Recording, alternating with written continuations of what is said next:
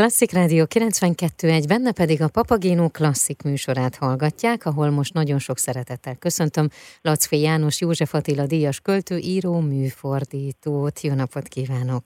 Szép jó napot mindenkinek! Idén 13. alkalommal várja a látogatóit a Kaláka udvar a Művészetek Völgyében, a Kaláka együttes művészei által szerkesztett világzenei és népzenei koncertekkel, zenei versfeldolgozó estekkel és persze Lackfi Jánossal. Most ez a 32. Művészetek Völgye, és 2010 óta találkozhatunk önnel a Művészetek Völgyében, és egyszer úgy fogalmazott, hogy ez egy művészetköztársaság.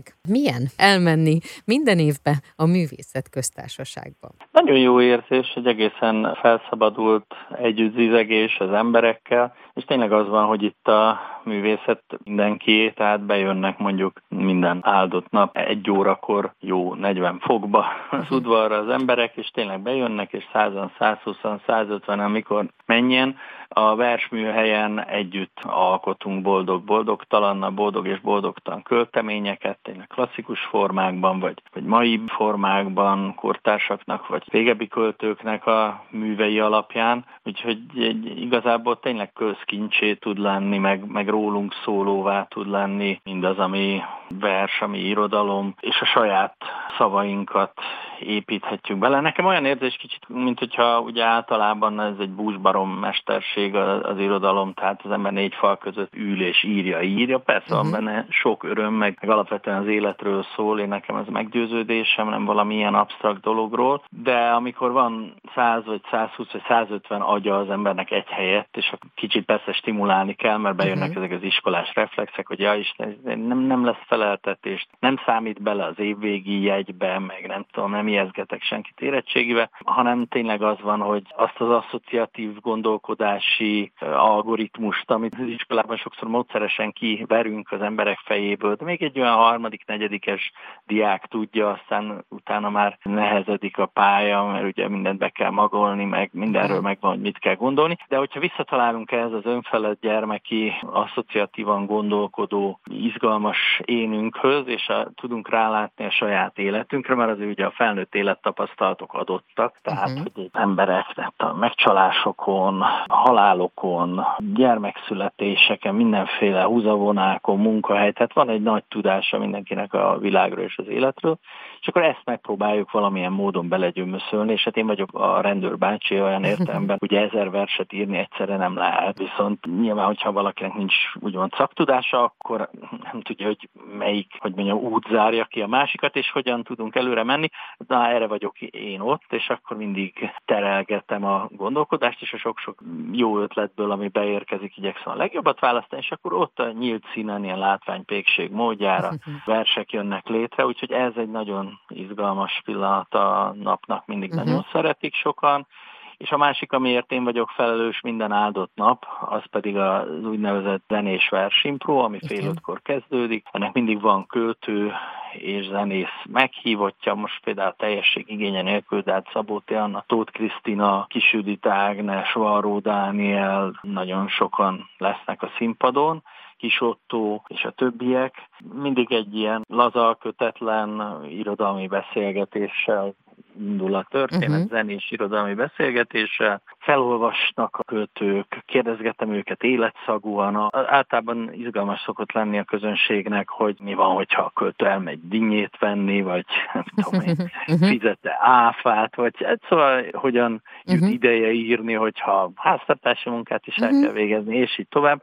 Tehát persze nem csak ilyen kvázi szakmán kívüli dolgok, de ilyesmiket is, meg egyáltalán hogy ír, vannak az íráshoz különös szokásai, és így tovább. Tehát nagyon sok mindenre kitérünk, aztán ráfordulunk egy, ugye a zenész időnként dalra fakad, hogyha erre megkérjük, hogy szórakoztató legyen a történet. Aztán ráfordulunk egy olyan szakaszra, ami egy ilyen improvizatív szakasz, és ez azt jelenti, hogy a közönségtől kérünk szavakat, és akkor amíg a zenészek zenélnek, addig beleolvasztjuk ezeket, írunk belőlük kvázi egy verset, és nagyon sokszor találkozom így 2, 3, 4, 5 év távlatából országszerte, amerre járok író-olvasó találkozókon, a közönségből egy emberrel, aki azt mondja, na azt a szót emlékszik-e főnök, azt én dobtam be. Tehát, hogy ez egy igazi ilyen részessei lehet részeknek a produkciónak érzést ad. Aztán pedig a második improvizatív gyakorlat az szokott lenni, hogy feldob egy népdalt a zenész, amit lehetőleg azért a közönség is jól ismer, tudom én, Hegydunáról fúj a szél, vagy bármi, mi ezt nem tudjuk föltétlenül előre, hogy mi lesz az a dal, és ott helyben írunk egy olyan énekelhető dalszöveget, amelyen rögtön el is énekeljük, vagy éneklik a zenészek, és így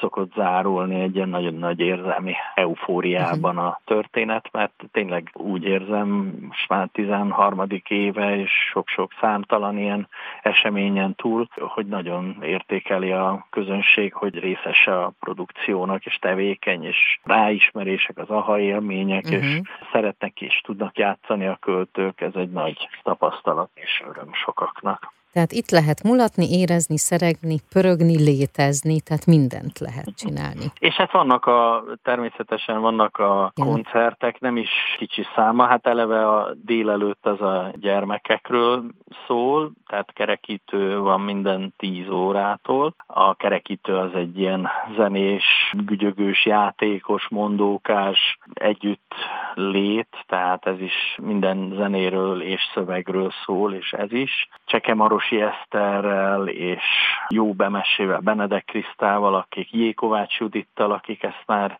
évek óta csinálják nálunk, és mindig nagyon-nagyon jó hangulat van. És aztán vannak gyerekkoncertek, volt egy fakatona, ugye Kalákás, de Rutkai Borinak a bandája is zenélni fog, gyerekek, Wolfkati, Majorka színház, szóval sok-sok belvárosi betyárok, az Eszterlánc, Mesezenekar, nagy nyüzsgés van ilyenkor az udvaron, és örömködés. Este pedig az utolsó koncertje a napnak, az mindig komoly, erős koncerteket hoz. Másik János akár, vagy a Timár Sárának az ének a határtalanról, Pálapostola Kalákával, Ferenci Györgyékkel, Szirtes Dinamókussal, aztán Sebő együttes, természetesen Misztrál együttes, akik szinte állandó vendégek, Máté Gábor a Kaláka vendége, akarsz-e játszani, Kosztolányi Dezső versei alapján, az is egy fantasztikusan izgalmas történet, és összegezni szoktuk mindig a 10.